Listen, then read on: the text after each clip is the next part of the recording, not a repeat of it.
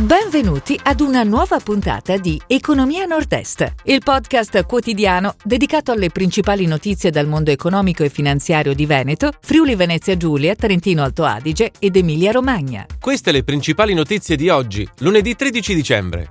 Imprese, Emilia Romagna record per export. Hotel di Rimini e Riccione cercano personale in Albania.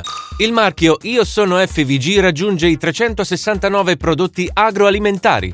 Completata la prima fase della linea Bologna-Prato. Il piccolo compie 140 anni. Presentato Francobollo. Aeroporto Bolzano, agibile la pista allungata. La seggiovia Smart riscalda il sedile quando serve.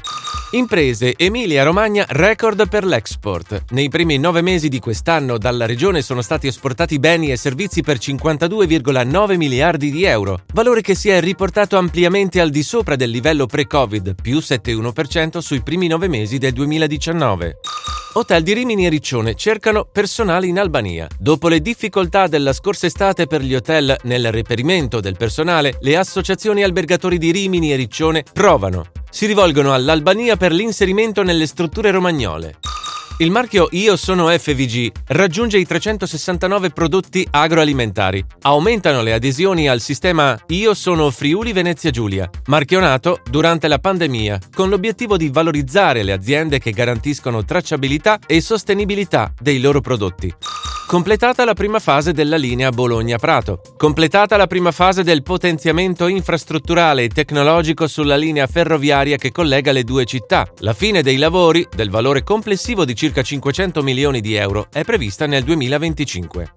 Il piccolo compie 140 anni. Presentato il francobollo. Il quotidiano triestino ha festeggiato i suoi primi 140 anni di vita e le poste italiane hanno emesso un francobollo per ricordare l'anniversario della fondazione. Aeroporto Bolzano, agibile la pista allungata. La nuova pista dell'aeroporto di Bolzano è certificata e agibile. Da oggi la compagnia Sky Alps ha in programma il volo diretto per Bruxelles e presto se ne aggiungeranno altri. La seggiovia Smart riscalda il sedile quando serve. L'azienda alto-atesina Leitner ha presentato la tecnologia che, in base alla rilevazione della temperatura, attiva il riscaldamento delle sedute.